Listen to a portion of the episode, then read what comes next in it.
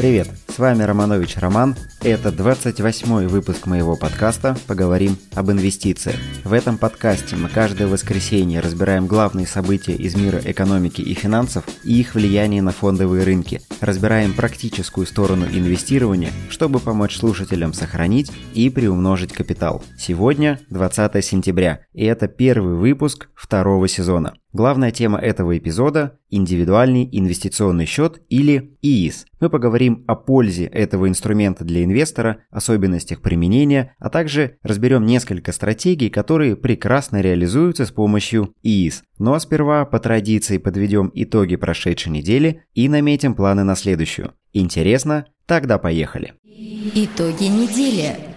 Итак, за прошедшую неделю индекс московской биржи прибавил 1,4%. Доллар вырос на 1,47% до 75 рублей 74 копеек. Индекс S&P 500 упал на 1,58%, золото прибавило 0,67%, а нефть выросла на 8,7% после обвала на позапрошлой неделе. Литий снова входит в глобальную повестку. С 2016 по 2018 год цены на литий выросли в 4 раза на фоне ажиотажа вокруг электрокаров, перехода на электрический транспорт и создания энергохранилищ. Однако в 2008 году стало понятно, что быстрым такой переход не получится, и цены упали примерно на 70% с пиков 2018 года. Два года про литий словно забыли. И вот последние несколько месяцев про него снова пишут в главных мировых изданиях Financial Times, Bloomberg и Wall Street Journal. Европейский Союз заявляет о том, что ему срочно необходима программа по защите себя от э, литиевого гегемона в лице Китая и Чили, а цены на литий растут. Больше половины мировых запасов действительно добывается и приходится на Чили. Также значимыми долями обладают Австралия и Китай. Согласно прогнозам, мировой спрос на литий вырастет в 9 раз в следующие 10 лет. Многие почему-то считают, что лучший способ заработка на росте производства и продаж электрокаров – это покупка именно акций производителей этих самых электрокаров, а, к примеру, той же Теслы. Но я бы взглянул на ситуацию немного под другим углом и посмотрел на нее более глубоко. Существенная доля в цене на электрокар приходится именно на батарею, а один из главных элементов для производства батарей как раз литий. Для большинства производителей выпуск электрокаров либо убыточная, либо низкомаржинальная часть бизнеса, которая держится на субсидиях со стороны государства. И если эти субсидии отменятся, то бизнес станет совсем нерентабельным. Поэтому он и поддерживается, как правило, государствами, и также государства спонсируют и поддерживают и стимулируют самих потребителей покупать электрокары, давая определенные скидки, вводя различного рода кредитные льготы. А вот производители батарей и добывающие литий компании чувствуют себя заметно стабильнее. По мере роста спроса на электрокары и, соответственно, литиевые батареи для них будет расти цена на сырье и увеличивать прибыльность этих самых добывающих компаний. Также стоит сказать, что не только на батареях для электрокаров сошелся мир, а литий используется для литий-ионных аккумуляторов для потребительской электроники, для тех же самых энергохранилищ, которые в скором времени, скорее всего, станут очень популярными. И в этой связи литий, конечно, будет расти в цене и набирать уровень спроса. Кроме лития для производства электрокаров используются кобальт и никель. А есть нюансы. 90% кобальта добывается в Демократической Республике Конго. И в связи с этим цены на кобальт больше зависят от политики, чем от реального спроса. А вот потребности в никеле, опять же по мнению исследований и аналитиков, вырастут в 14 раз, согласно прогнозам, что позитивно скажется на долгосрочной перспективе норильского никеля. Чтобы заработать на этом, вы можете использовать тематический ETF, который торгуется на американской бирже Global X Lithium ETF. А в него входят акции 42 мировых компаний, которые работают в секторе добычи лития, производства электрокаров или производства батарей. Если у вас нет доступа на американский рынок, вы можете присмотреться к тем компаниям, которые занимаются добычей лития, и одна из таких компаний торгуется на Санкт-Петербургской бирже и является мировым добытчиком лития с э, долей в 17% на мировом рынке. Это компания Albemarle. Интересно, что это американская компания, но большая часть ее литиевых рудников находится в Чили. Если вдруг чилийское правительство захочет поднять цены, либо пошлины, либо вдруг поругаться с американцами, то у Albemarle возникнут сложности. Поэтому этот риск нужно иметь в виду при инвестициях в эту компанию. Центральный банк России оставил ключевую ставку на прежнем уровне 4,25%. Инфляция в России несколько ускорилась, а рубль ослабел сильнее, чем этого ожидал Банк России, поэтому ставка осталась неизменной. В целом рынок ожидал подобного решения, поэтому существенного влияния на рынок облигаций оно не оказало. Однако ЦБ не исключает дополнительного снижения ставки до 4% и, возможно, даже в рамках этого года. Следующее заседание Банка России по ключевой ставке назначено на 23 октября. Перед заседанием по ключевой ставке ЦБ также также опубликовал полезную и интересную информацию о доходности банковских вкладов в России. По итогам первой декады сентября средние ставки по вкладам упали до очередного исторического минимума. Теперь средняя ставка в российских банках по вкладу на год 4,41%.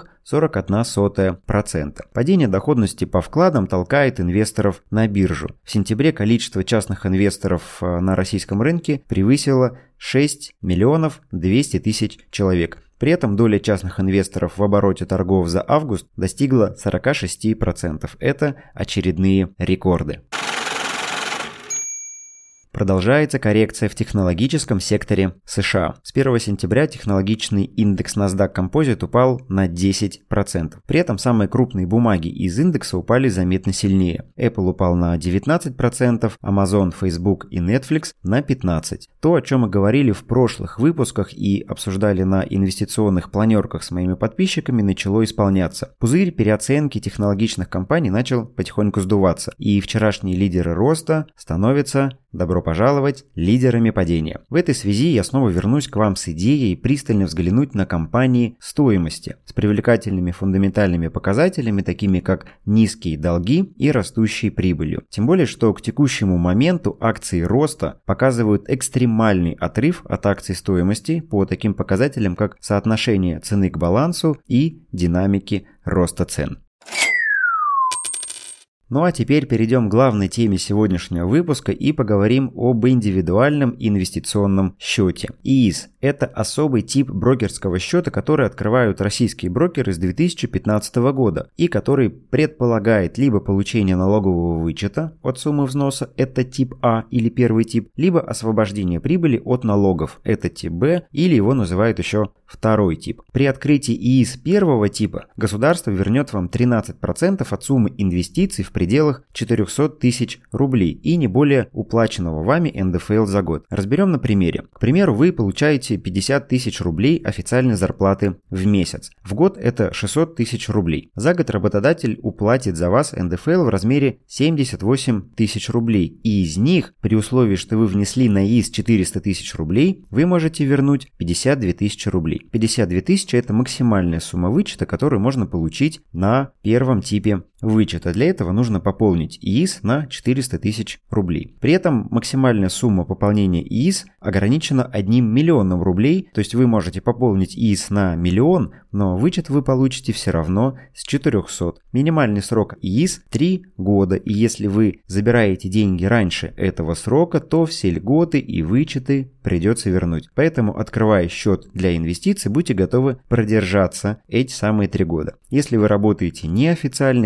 или вовсе не работаете, то этот тип счета вам не подходит, потому что вы не сможете вернуть те самые 13% суммы взноса, потому что они возвращаются именно из НДФЛ, который вы уплатили, работая официально, либо получая официальный доход, по которому заплатили налог на доходы физических лиц. И из второго типа или тип Б освобождает вас от уплаты налога на доходы от сделок с ценными бумагами. А, например, вы внесли на счет 1 миллион рублей. Это максимальная планка, которая сегодня доступна для пополнения ИИС. И за год заработали 20% на акциях. Ваш доход составил 200 тысяч рублей и на простом брокерском счете вы бы заплатили 13% суммы этого дохода или 26 тысяч рублей рублей налога. И второго типа освобождает вас от обязанности платить этот налог. Этот вариант подходит неработающим инвесторам или работающим неофициально, а также профессионалам, которые получают сверхдоходность по своим инвестициям. Чтобы выгода от ИИС типа Б превысила выгоду от ИИС типа А, инвестор должен получать доходность более 40% по своим инвестициям. Именно поэтому большей популярностью пользуется ИИС с типом вычета А, когда мы можем вернуть часть уплаченного НДФЛ. Ну и кроме того, большую часть ИИС используют именно новички и начинающие инвесторы, у которых нет специальных профессиональных знаний для того, чтобы стабильно зарабатывать по 40% годовых, чтобы ИИС типа Б был для них рентабельным и эффективным. Помимо счетов типа А и Б, в скором времени мы можем увидеть ИИС типа 3. А над его форматом работает NoFor, это Национальная ассоциация участников фондового рынка, и его предложения уже прошли первичное обсуждение в Центробанке. Согласно проекту, новый тип счета будет предусматривать более длинный срок ограничений на снятие, то есть более трех лет, а также сочетание возможностей типа А в получении вычетов и типа Б в освобождении от уплаты налогов. Кстати, с точки зрения налогов а, в ИИС есть ограничения, о котором, к сожалению, не все помнят, а должны. В 14 выпуске подкаста я рассказывал о налогах и налоговых льготах и упоминал о льготе за долгосрочное владение, которая освобождает от уплаты налога, если вы владеете активом более трех лет. Так вот, на ИИС эта льгота не работает и это нужно помнить.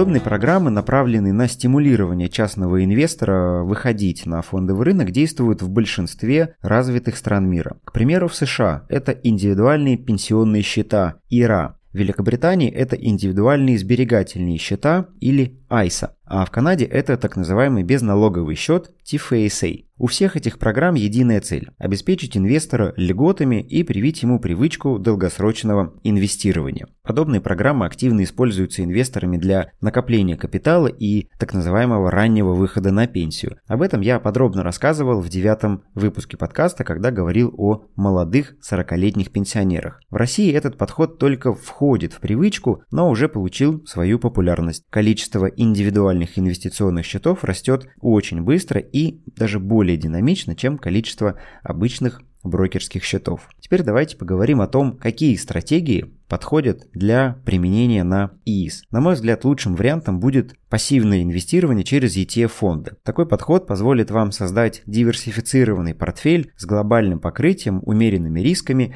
и привлекательной доходностью. К примеру, подобный портфель я собрал в начале 2017 года из э, российских ETF-фондов, и с тех пор он показывает доходность в 14,5% годовых, а суммарный рост за все время составил более 60%. При этом портфель собран исключительно из э, российских ETF и биржевых пифов, а для его покупки достаточно 7 тысяч рублей. Подробнее об этом портфеле вы сможете узнать по ссылке в описании к подкасту или можете собрать подобный портфель самостоятельно, используя принципы портфельной теории, о которых мы также неоднократно говорили в прошлых выпусках первого сезона. Вторым хорошим вариантом станет покупка дивидендных акций. Причем стоит рассматривать не только российские, но и американские компании. Дивидендная доходность на длинном горизонте будет давать дополнительный прирост и усиливать результаты портфеля за счет эффекта сложных процентов и капитализации. Об оценке дивидендов мы также говорили в первом сезоне аж в двух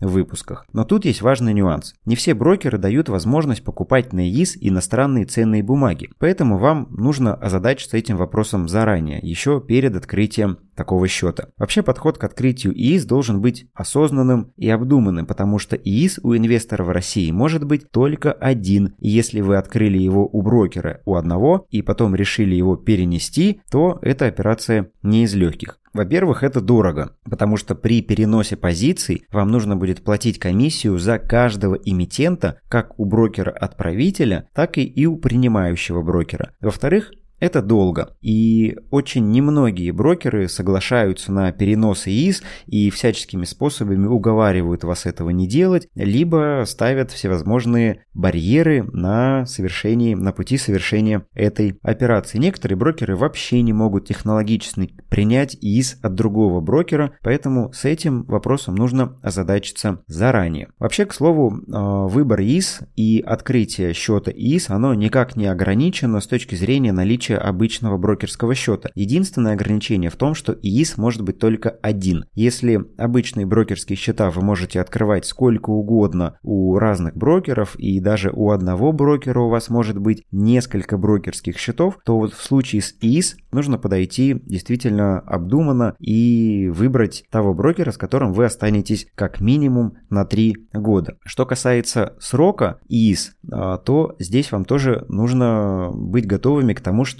3 года это минимальный срок, но максимального срока нет. То есть если вы планируете использовать ИИС, например, на четвертый год, на пятый, на шестой год, и если вы используете ИИС типа А и получаете вычеты, то это не значит, что вы через 3 года должны счет ИИС закрыть и открыть новый. Вы можете продолжать пользоваться тем же самым ИИС, который вы открыли 4, 5 и так далее до бесконечности лет, пока эта льгота работает. И с каждого взноса вы будете получать 13%, пока вы официально работаете, пока вы платите НДФЛ и можете этот НДФЛ себе возвращать. Многие думают, что ИИС действует только 3 года, но на самом деле 3 года это только минимальный срок, а вот планки здесь нет, поэтому если вы этого не знали, вот, пожалуйста, пользуйтесь ИИС, может быть открыт сколько угодно лет, и вы можете его пополнять, и каждый год, даже по прошествии трех лет, вы можете получать все льготы, которые он предоставляет. А, кроме того, после трех лет вы можете спокойно деньги с ИИС выводить, и в этом случае он просто закроется, и вы не получите льготу за внесение последнего года, который был, например, по прошествии трех лет. Ну а если вы закроете ИИС и снимете даже хотя бы часть денег с этого ИИСа в пределах трех лет, то все льготы, которые вы получили ранее, придется вернуть. При открытии ИИС также обратите внимание, в каком формате будет реализована работа. К примеру, некоторые брокеры открывают ИИС в формате доверительного управления и возможности совершать самостоятельные действия у вас не будет. Вам это, конечно, преподнесут как преимущество, но на самом деле это не так. Во-первых, потому что на ДУ будет комиссия управляющего, и, как правило, эта комиссия весьма существенная. Причем она будет состоять как из комиссии за управление, так и из комиссии за результат. А во-вторых, многие брокеры грешат тем, что покупают в рамках стратегии собственные пифы и получается, что вы платите комиссию по двойному тарифу. Во-первых, вы платите за доверительное управление, а во-вторых, вы платите комиссию за использование паевых фондов этой же самой управляющей компании, которая управляет вашим ИИС. Так что, на мой взгляд, лучше во всем разобраться самостоятельно и самому формировать свои стратегии и свой собственный портфель на ИИС. Напоминаю, что у подкаста есть Patreon. Это значит, что теперь вы можете присоединиться к закрытому сообществу моих слушателей и получать за это бонусы и эксклюзивные материалы. Я сделал несколько вариантов э, участия в клубе, чтобы каждый мог выбрать подходящий для себя. Для патронов, а именно так называют подписчиков автора на Патреоне, я буду выкладывать записи подкаста на день раньше их официальной публикации, буду делиться видео-версиями подкаста, всем привет, кто ее смотрит, а также буду проводить проводить регулярные еженедельные инвестиционные планерки с разбором текущей ситуации и делиться готовыми инвестиционными идеями и обзорами по компаниям с Московской и Санкт-Петербургской биржи. В открытом доступе подобных материалов либо не будет вообще, либо они будут появляться с большой задержкой. Так что присоединяйтесь. Ссылка на Patreon в описании к выпуску. Поговорим об инвестициях с Романом Романовичем. Ну и в заключении хочу сказать большое спасибо всем слушателям. Статистика показала, что несмотря на недельный перерыв, вы продолжали меня слушать и ставили оценки. Это безумно приятно. Напишите в отзывах в Apple Podcast, какие темы вам интересны для разбора, и я учту это при планировании сезона. Благодарю вас за прослушивание выпуска. До встречи через неделю. Удачных вам инвестиций и пока.